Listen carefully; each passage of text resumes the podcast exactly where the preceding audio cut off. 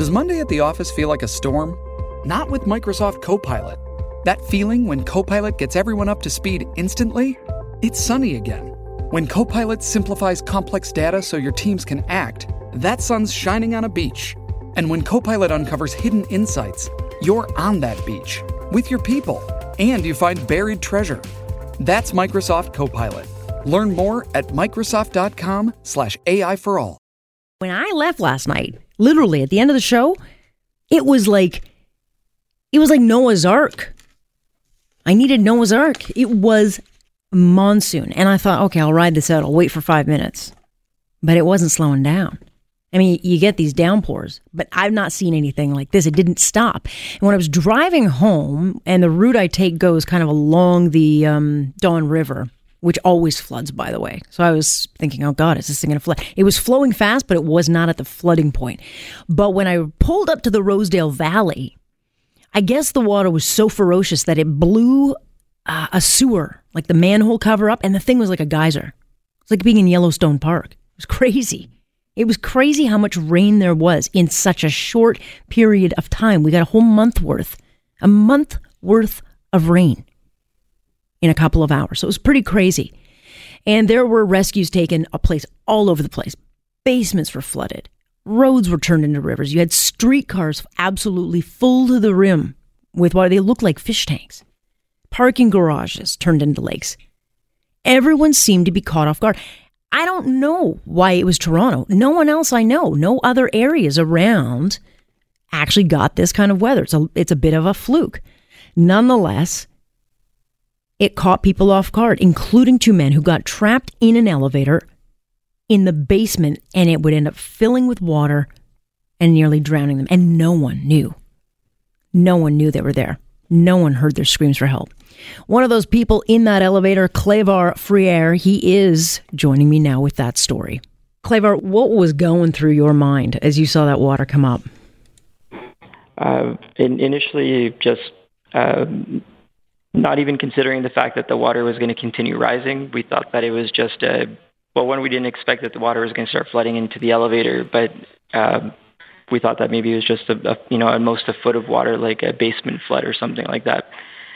Um, but the water quickly continued to rise uh, very, very quickly at the beginning and uh, realized that we should call emergency services right away using the emergency line in the elevator. Mm-hmm.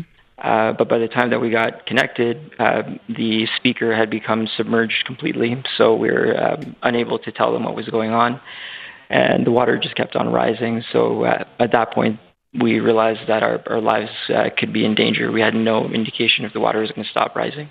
So, you know, at one point you're heading in the elevator thinking, okay, this is kind of funny. It's flooding. And, and I have to think it mu- must have gotten very scary very quickly because that rain was just coming down.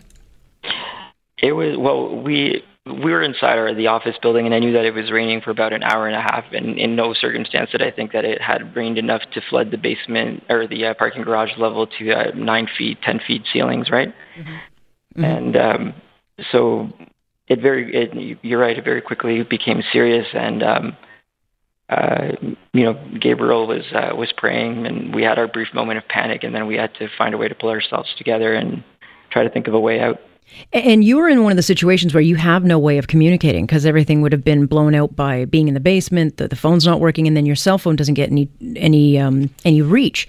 And so you got a tiny little bit of a break to get nine one one on the phone and really, yeah. that that's the difference between you you and I talking right now. Uh, yeah, for sure. Yeah, nobody. The thing is that the people that were in the building, which at that time were just the maintenance staff, they had no one had any idea how bad the flooding down there actually was. Mm-hmm. And so, even if they knew that we were in the elevator and stuck, they had no idea that our lives were in danger. Like, uh, and we couldn't communicate it to them. So, uh, uh, I guess what I understood is that we're in a in a metal box, and uh, my background is in engineering. I realized that we, maybe if we get a, a a crack in the in that metal box and pound one of these panels through, we'll be able to get some cell signal. Yeah. Uh, and that was really our last chance of being able to communicate and, and tell anybody what was going on. It's incredible. Um, you're very lucky, and and now you have a great story to tell. But well, how are you feeling now, all these hours later? Now that you've been kind of in the spotlight telling the story, but where are you now? Uh, I guess I can only speak from from my perspective. I kind of talk almost like it's in the third person, like it didn't mm-hmm. really happen to me at this point. Uh, but I'm in a unique position where I, I work for a, a company that you know we build hardware and technology, and we we know how cheap it would be to fix this kind of problem and make sure that this kind of thing doesn't happen. Uh, for a two dollar sensor worth of, worth of equipment, um, our lives could have been saved right away. Geez, so and, out of all of this, there is a silver lining.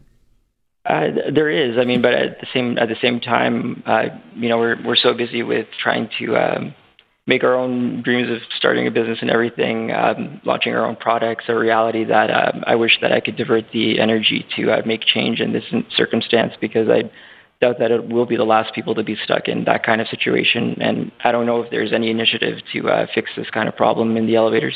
Wow. Well, you've got quite a story to uh, tell. Thank you for sharing it with us. We're glad you're okay. And uh, good luck with that invention. All right. Thank you very much. What a nice guy. Clever uh, Freire joining us. Uh, nothing like um, almost losing your life to drowning in an elevator. And in that time, because you're an engineer, you use that time to say, I'm going to invent something. On point, I'm Alex Pierson. This is Global News Radio.